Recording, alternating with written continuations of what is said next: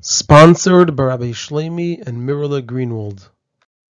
This is a Sikha from Likutei Sichos, Chelek Yud, Parshas Vayigash, Sikha Aleph, and the topic of the Sikha is that in this week's Parsha, we learn how Yosef and Binyamin cried on each other's necks, and Chazal tell us that they were crying over the destruction of the mikdashis in each of their portions in the land of Eretz Yisrael.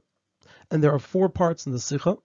The Rebbe will, number one, explain why the mikdashis are alluded to in the neck and not the head. Number two, explain why they didn't cry on their own mikdashis. Why did they cry in each other's and not their own? And also, why Yaakov didn't cry in the mikdashis at all. Number three, explain how avodah can help even after the decree that the mikdashis would be destroyed. Avodah could help to remove that decree. And number four, present the Torah in avodas Hashem. On the pasuk, Vayipel al tzavare Binyamin achi vayefk, and he Yosef fell on the neck of Binyamin his brother and cried. Ubinyamin Bocha al tzavarav, and Binyamin cried on his neck.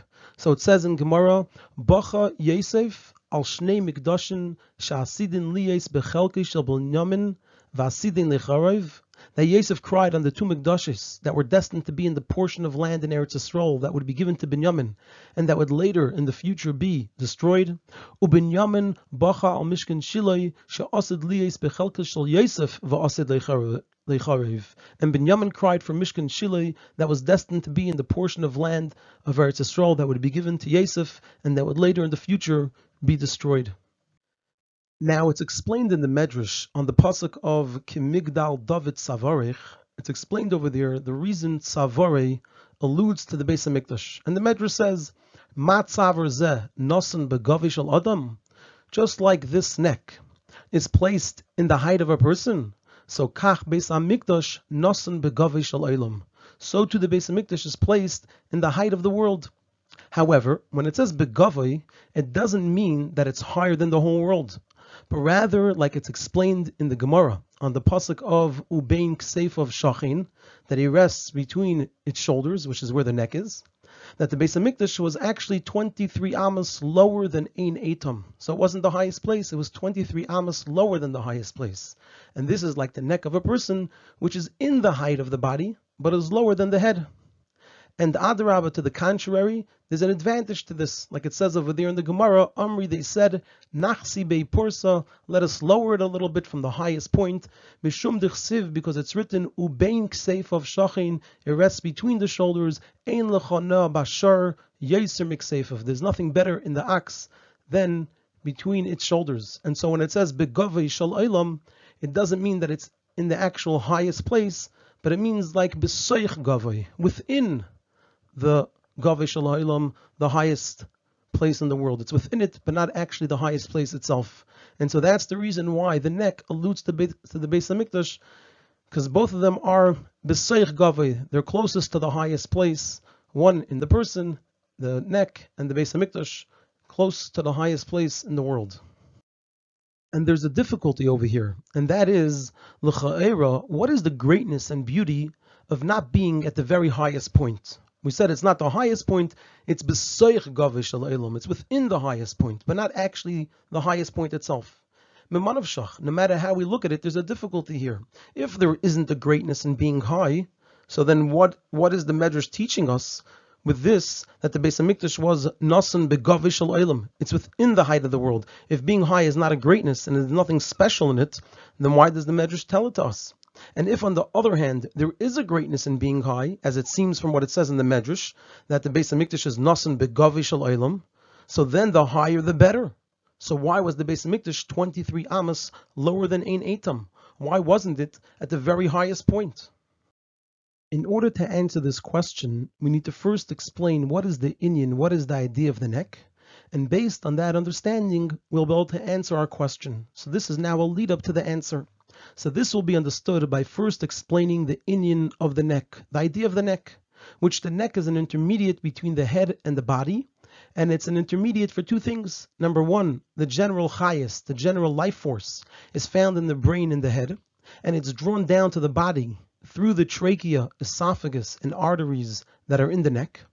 And number two, The same is true regarding drawing down the intellect from the brain in the head, that the way the intellect goes to the heart is through the meitzer shabagarin, the constriction in the throat, which is in the neck. So we see that the neck is an intermediate between the head and the body for two things, and it seems like these two things, one of them is more physical and one of them is more spiritual. The more physical one is the general chayas, the general life force, and the more spiritual one is the intellect, the mind, controlling the rest of the body. So it comes out that there's an advantage in the neck even over the head, because it's specifically the neck that actualizes the purpose of the head, which is that all the limbs should get their chayas, they should get their life force from the head, and that all the limbs should all conduct themselves according to the intellect. Now, even though the greatness of the head on its own is greater than the greatness of the neck on its own, and that's the very reason why the head is physically higher than the neck, but nevertheless, this greatness of the head over the neck is only in the hierarchy of the levels. When you look at the hierarchy of the levels, the head is greater than the neck. However, regarding the purpose and mission of the head, so then there is a greatness to the neck, and that greatness is actually specifically because it's on a lower level. That's why it's able to serve as an intermediate, because it's lower. So because it's lower in the hierarchy of the levels, therefore there's a greatness to the neck over the head, that the neck is the intermediate, and it has the ability to bring the chayas and intellect from the head to the body. According to this explanation about the neck, we could now answer our question about why the Beis Hamikdash was not at the very highest point of the world, but it was close to the highest point of the world. So similarly, it will be understood regarding the Beis Hamikdash, which is compared to the neck, that its main greatness is Nachsi Bei Pursa, from the highest point, that it was a little lower than the highest point, just like the neck is lower than the head. The inyan of the Beis Hamikdash is that through it, through the Beis Hamikdash, the Eir Leki is drawn down and shines to the whole world, even the lowest of places in the world. And therefore, the Beis Hamikdash wasn't completely higher and elevated from the world. It wasn't removed from the world, because then, if it would be higher and elevated from the world, completely higher and elevated from the world, then it would be too high to bring down and shine from it, the Eir Leki, into the world. But rather, Nachas Pursa, it was lowered a little bit, meaning that it's connected and close to the world so that it's able to shine into the world.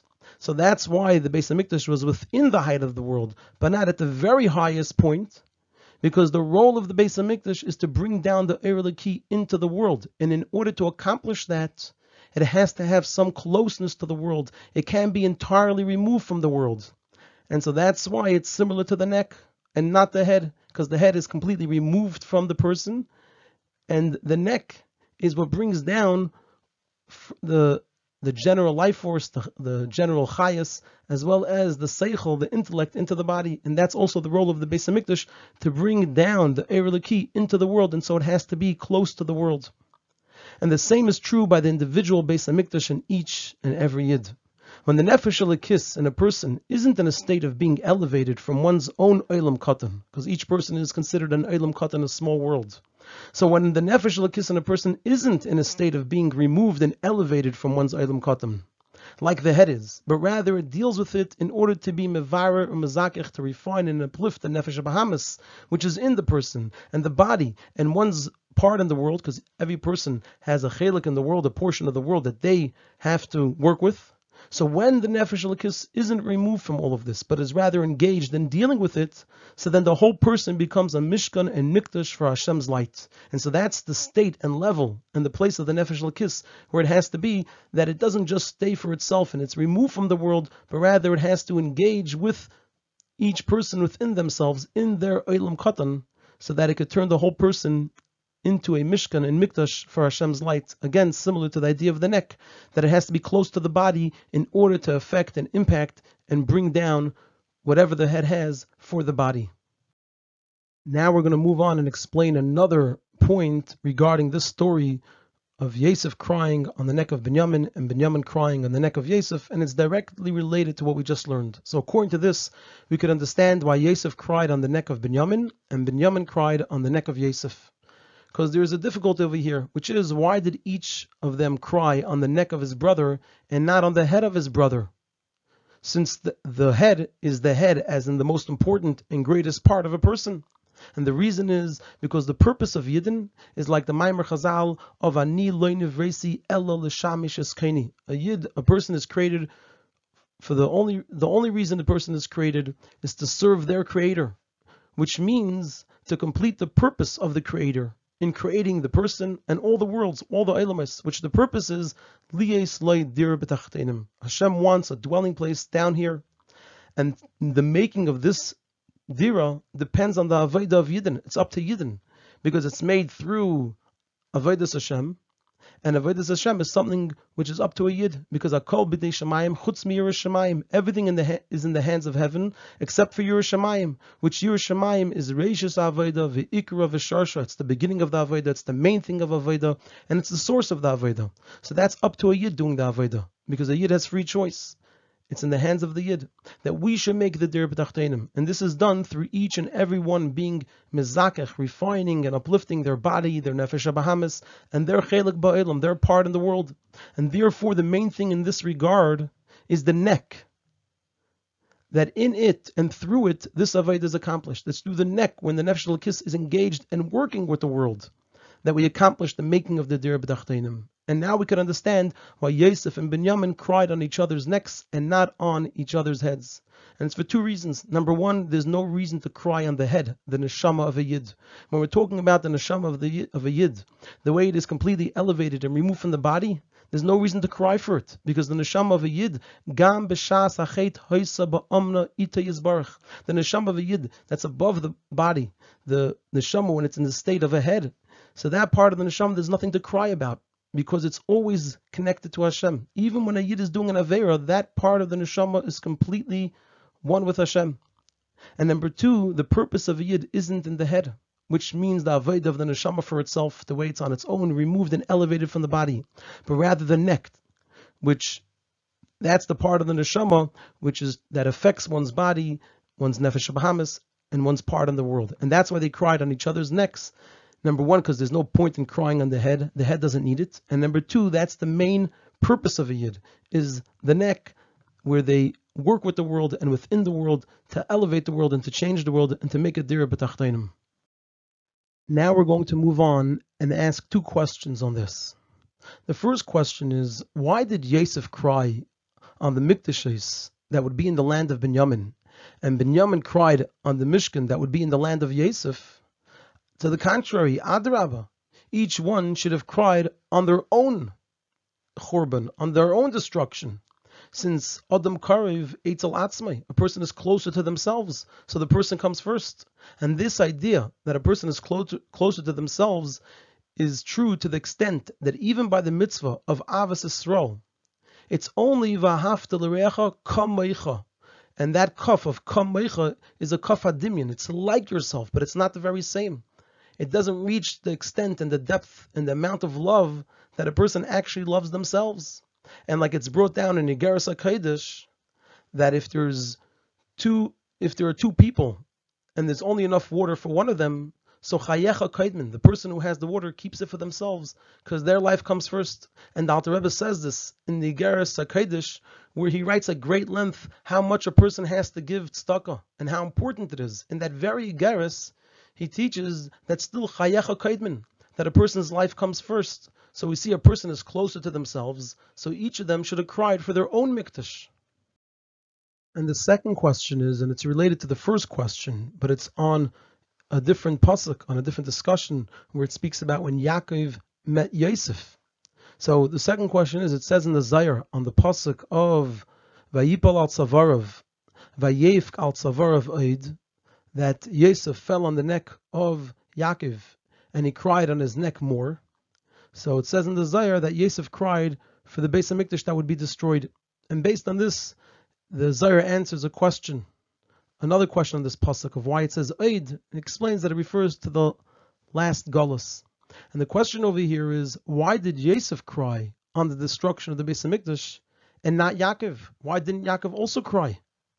And the answer of Rashi in the name of Rabbi Seinu, that Hayakera Shema, that Yaakov was reading Shema, and that's why he doesn't didn't cry. It doesn't fit in the Zayar. In Pshut Shel Mikra it fits, because in Pshut Shel Mikra, Yosef cried because of his strong emotions.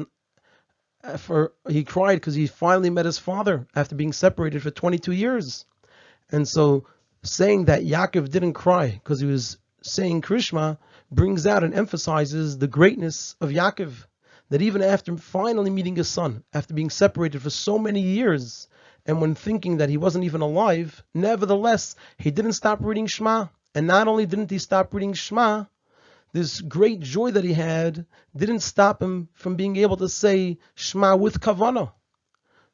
So that answers the question in Pshuta Shemikra, why didn't Yaakov cry?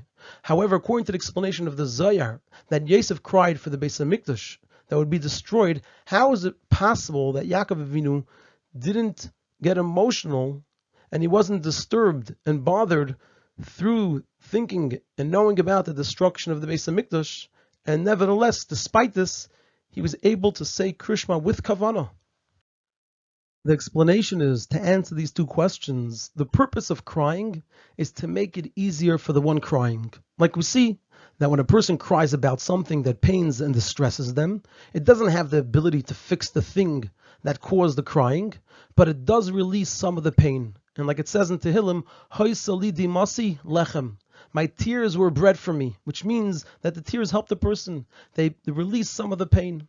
And so from here it's understood that when a person is able to fix the problem, then to the contrary, they shouldn't calm themselves down with crying and then be less inclined and feel less of an urgency to fix the thing, but rather they must actually be involved in fixing the thing itself.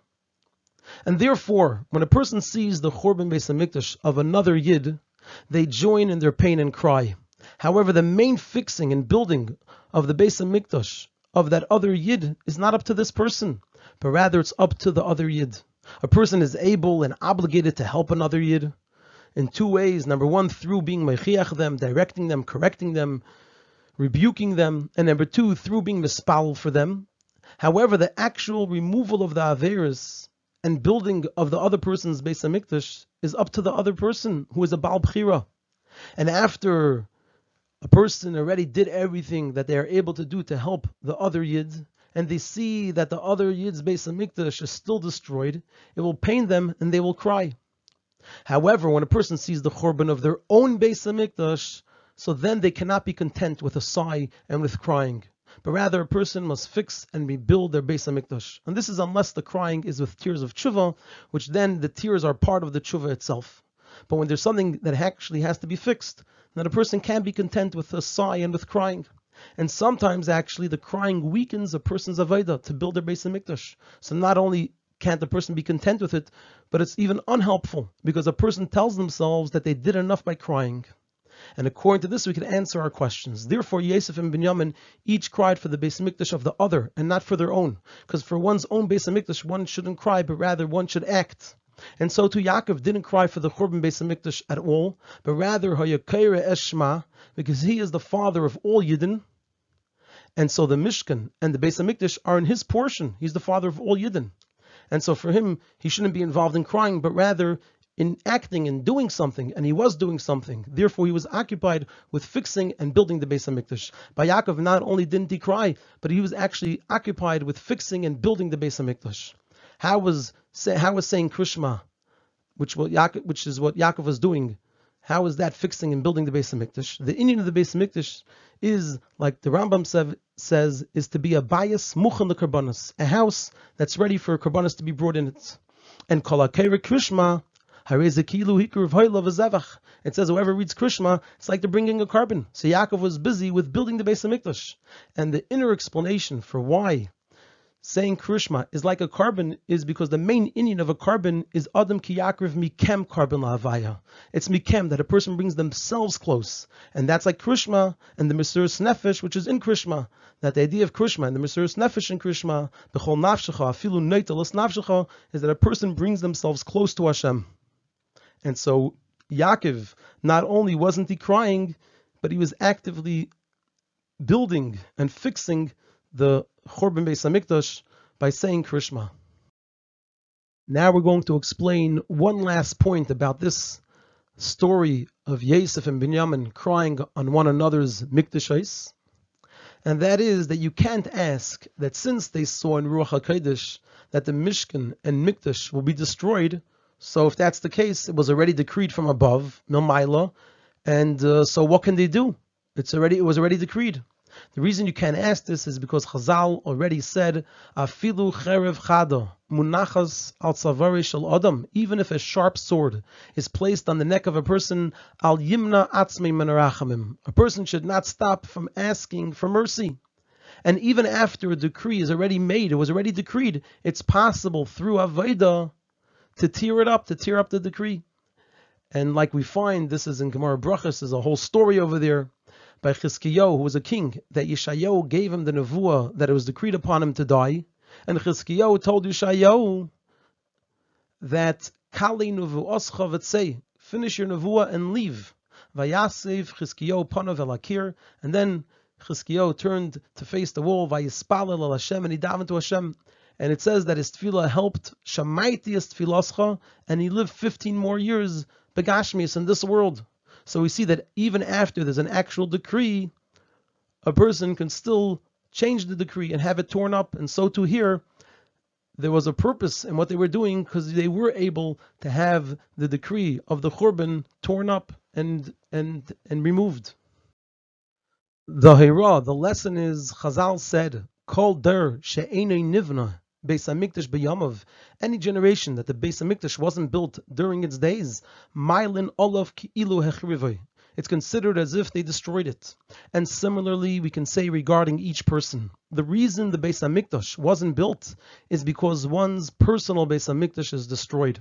If a person's own personal avodah, meaning their own Beis Hamikdash, was complete and whole, so then Mashiach would come and build the general Beis Hamikdash.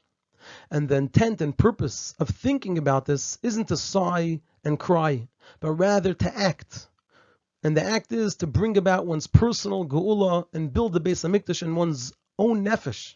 And that will hasten and draw down the geula HaKlalis and build the Beis Hamikdash in its place through Mashiach Tzidkenu B'Karev Mamish.